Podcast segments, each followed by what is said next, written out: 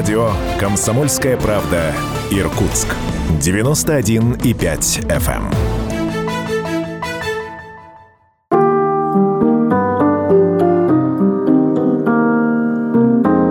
Уголок профессора истории на радио «Комсомольская правда». Иркутская история богата событиями и именами. Знаменитые путешественники, писатели, ученые, архитекторы, чиновники – все они составляли славу города на Ангаре. Я расскажу вам о некоторых страницах из богатого прошлого нашего города.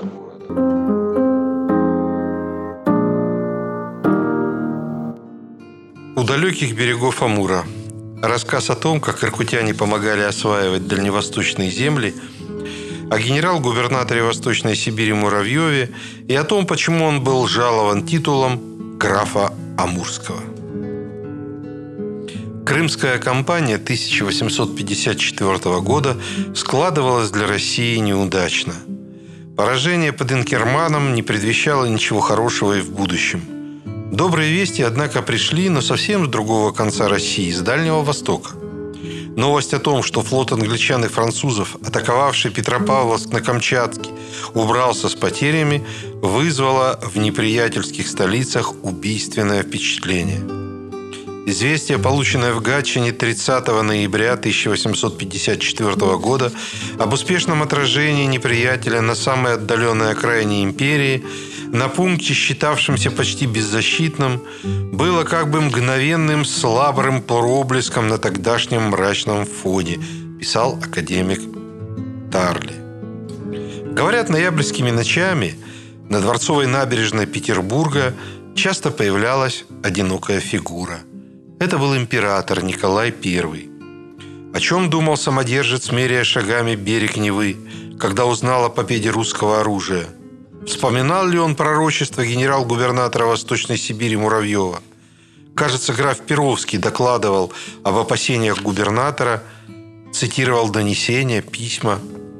Что же волновало Муравьева?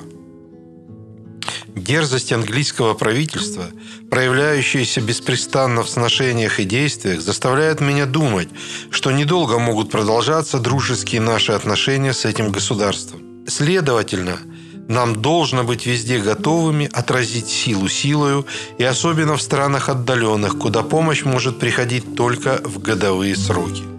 Камчатка и Охотское море могут быть нами обороняемы и под владычеством России сохранены только при обладании ею Амуром или, по крайней мере, плаванием по этой реке. Мнение это давно было излагаемо, но умерялось надеждой на дружеские наши отношения с другими морскими державами, и мы довольствовались сообщениями с Охотским морем по Якутской области, то есть сухопутным – Возрастающая дерзость Англии едва ли позволяет нам питаться означенную надеждою. Возрастающее влияние ее на Китай освобождает нас, кажется, от всякой надежды, уступчивостью и покорностью перед этим государством сохранить торговые с ним выгоды. Если английский торговый флот на Средиземном море решился, не говоря никому ни слова, блокировать Грецию, состоящую под покровительством России и Франции – то кто же воспретит английским кораблям занять устье Амура и при малейшем заявлении негодования нашего захватить Петропавловский порт? Но тогда каждый шаг Муравьева на Дальнем Востоке вызывал возражения Азиатского комитета и Министерства иностранных дел. Да и сам Николай I сомневался, верно ли действует губернатор в разрешении столь сложного и запутанного амурского вопроса. Помнится, было время, когда хотел лишить его чинов. А случилось вот как. Победа. Амурский вопрос уходил корнями в 17 век. Еще в 40-х годах русские землепроходцы под началом Пояркова, Хабарова, Степанова, Черниговского стали осваивать берега Амура. В 1649 и 1669 годах недалеко от Устья ставили они каменные столбы – знаки того, что земля эта вошла в состав русского государства. На огромных дальневосточных рубежах жило в то время всего 40 с небольшим тысяч коренных жителей – дауров, гольдов, тунгусов, геляков. Места хватало всем. На некогда пустынных берегах встали албазинские, камарские, косоговские остроги. Стали сеять хлеб, заводить домашний скот. С кочевыми племенами жили дружно, торговали, обменивались, а многие породнились. Но все чаще стали нападать на русские крепости и зимовья манжуры. Воинственная Цинская империя не считалась ни с чем, ставя целью вытеснить русских с уже освоенных территорий. Разорялись острогие поселения, против малочисленных отрядов казаков посылались целые армии. Мирные предложения России долгое время не находили ответа. Лишь в 1689 году между двумя государствами был подписан Нерческий договор. В XVIII, первой половине XIX века дальневосточные земли оставались малонаселенными и практически неосвоенными. Но Цинская империя уходила от переговоров с Россией по вопросам территориальной принадлежности Дальневосточного края. В самой России в первой половине XIX века тоже не было единого мнения о введении дальневосточной политики. В это самое время в Иркутск прибывает новый генерал-губернатор Восточной Сибири Муравьев. Он принадлежал к старинному русскому роду.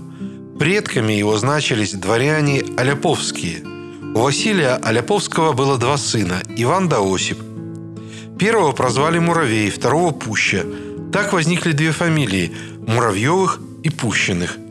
В разные времена представители Муравьевых прославились на военном, научном, гражданском и литературных поприщах. Так один из Муравьевых в 1752 году издал фундаментальный труд «Начальные основания математики», получивший высокий отзыв ученых того времени – Другой Муравьев основал одно из лучших учебных заведений XIX века – школу колоновожатых прообраз российского генерального штаба. Нельзя не вспомнить 24-летнего полковника Муравьева, героя Отечественной войны 1812 года, декабриста, инициатора создания тайного общества Союза спасения – и Муравьева, первого русского мореплавателя, который совершил в 1734 году переход по Северному океану от Архангельска к Обской губе. Николай Муравьев-Амурский родился 11 августа 1809 года в Санкт-Петербурге. Если верить хитросплетениям зодиака, мужчины, родившиеся в августе под знаком льва, должны быть сильными и смелыми, обладать добрым сердцем и пытливым умом. Похоже, Муравьев действительно родился под этой счастливой звездой. Он был принят в пажеский корпус, где будущим офицерам давали отличные знания по самым разным отраслям. Уже тогда преподаватели отмечали способного ученика – Муравьев окончил пажеский корпус с отличием, а вот свидетельство о храбрости молодого офицера, когда знания стали применяться в бою – лейб-гвардии финляндского полка поручик Муравьев во время состояния его к адъютантам при военном начальствующем в крепости Варни генерал-адъютанте Головине находился при нем в 1829 году с 12 мая по 12 июля и был в сражениях. 25 мая близ Провод в, Нерчинс, в Невчинской долине, 30 мая при разбитии под Кулевчою армии Верховного визиря и 31 мая под Шумлою при взятии штурмом трех редутов. Причем во время взятия последнего редута с тремя пушками он, Муравьев, был из числа первых бросившихся в ров и взошедших на вал. Время шло. Он участвовал еще во многих сражениях. В 1838-1844 годах служил на Кавказе и очень скоро выдвинулся как энергичный начальник. В 1847 году, 38 лет от роду, Муравьев стал иркутским и енисейским губернатором и одновременно генерал-губернатором Восточной Сибири. Известный русский путешественник Винюков назвал это назначение событием. Вот что писал он. Разные в Петербурге находили, что это скандал. В Омске, когда генерал-губернатор Западной Сибири князь Горчаков узнал, что у него соседом будет молодой человек 38 лет, то пришел в азарт. Увидав явившегося на дежурство чиновника, он закричал ему «Поздравляю тебя, ты министр!» А когда чиновник, молодой человек, вытаращил от удивления глаза, он прибавил «Ты не веришь? Вот тебе доказательство. Муравьев такой же мальчишка, как ты, сделан генерал-губернатором». Между тем новый правитель огромного края взялся за дело круто. Он без устали колесил по краю, знакомился с жизнью городов, вникал в крестьянский быт. Его кипучую разностороннюю деятельность современники сравнивали с деятельностью Петра Первого.